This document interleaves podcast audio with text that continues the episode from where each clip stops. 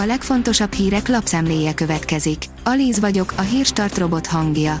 Ma június 7-e, Robert névnapja van. A 444.hu írja, Orbán Viktor válaszából kiderül, hogy vagy ő hazudik, vagy a luxemburgi miniszterelnök. Tudni lehetett, hogy Kirill rajta van a listán mondja Xavier Bettel.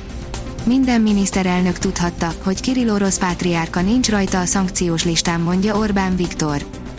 A 24.hu oldalon olvasható, hogy választási csalás miatt ugorhat a mentelmi jog. Felfüggeszthetik Akopjan Nikogosz mentelmi jogát. Szabó Tímea és Tordai Bence ügyében is döntés született. A Forb kérdezi, átírt rezsicsökkentés, csőt hullám jöhet. A kormány szűkítette a rezsicsökkentés kedvezményezetti körét, ami érzékenyen érinti a kisebb cégeket.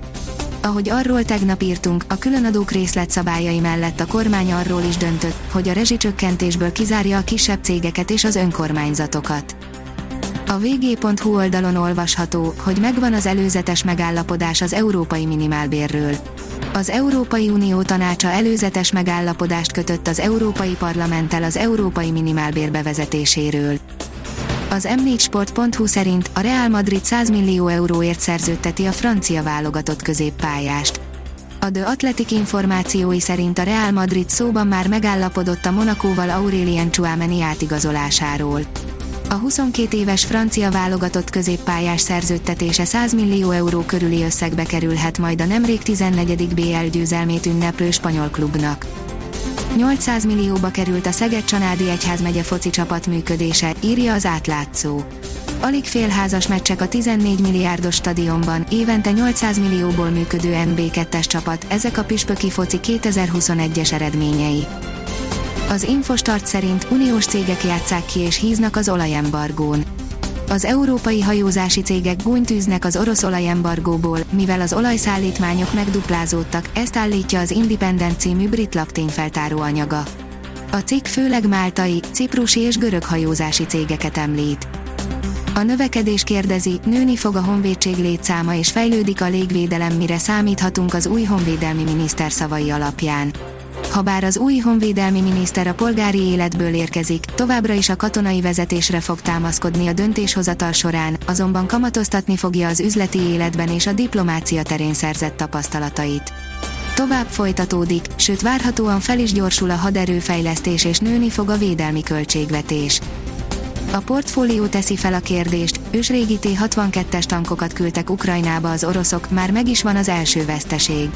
Már Herson térségében, valahol a déli front környékén vannak az Oroszország által mozgósított T-62M harckocsik. Egy ideig keringett a közösségi médiában egy kép egy látszólag sérült T-62M-ről, szakértők szerint valójában csak műszaki hibás a jármű. Lehetetlen küldetés előtt állnak a hazai autósok.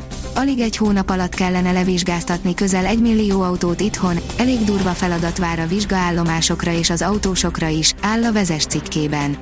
Már most ott tartanak a lengyelek, ahol mi 2040-re szeretnénk.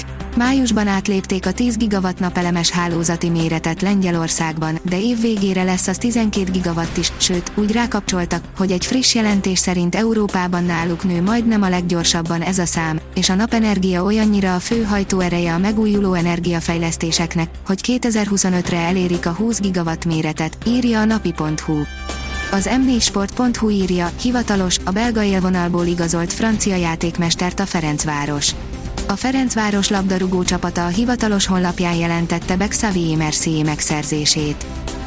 A 24.hu szerint az elfelejtett falvak Don Quixote költöztetnek életet az empléni dombok csodálatos futballkatlanjaiba romantikus futballmese idősekről, akik a mai napig együtt visznek virágot korábbi társaik sírjára, a vakpista bácsikról, akik ha nem nézhetik, legalább hallani akarják a meccseiket, emberekről, akik reménytelenül hisznek a kisközösségek és a nagy közös játékuk igazságában, a falvak és a pályák túlélésében.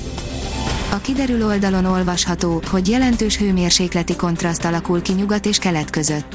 A következő napokban főként hazánk nyugati és középső tájaira érkezhet csapadék keleten átlépjük a 30 fokot, míg a Dunántúlon ettől jelentősen elmarad majd a hőmérséklet.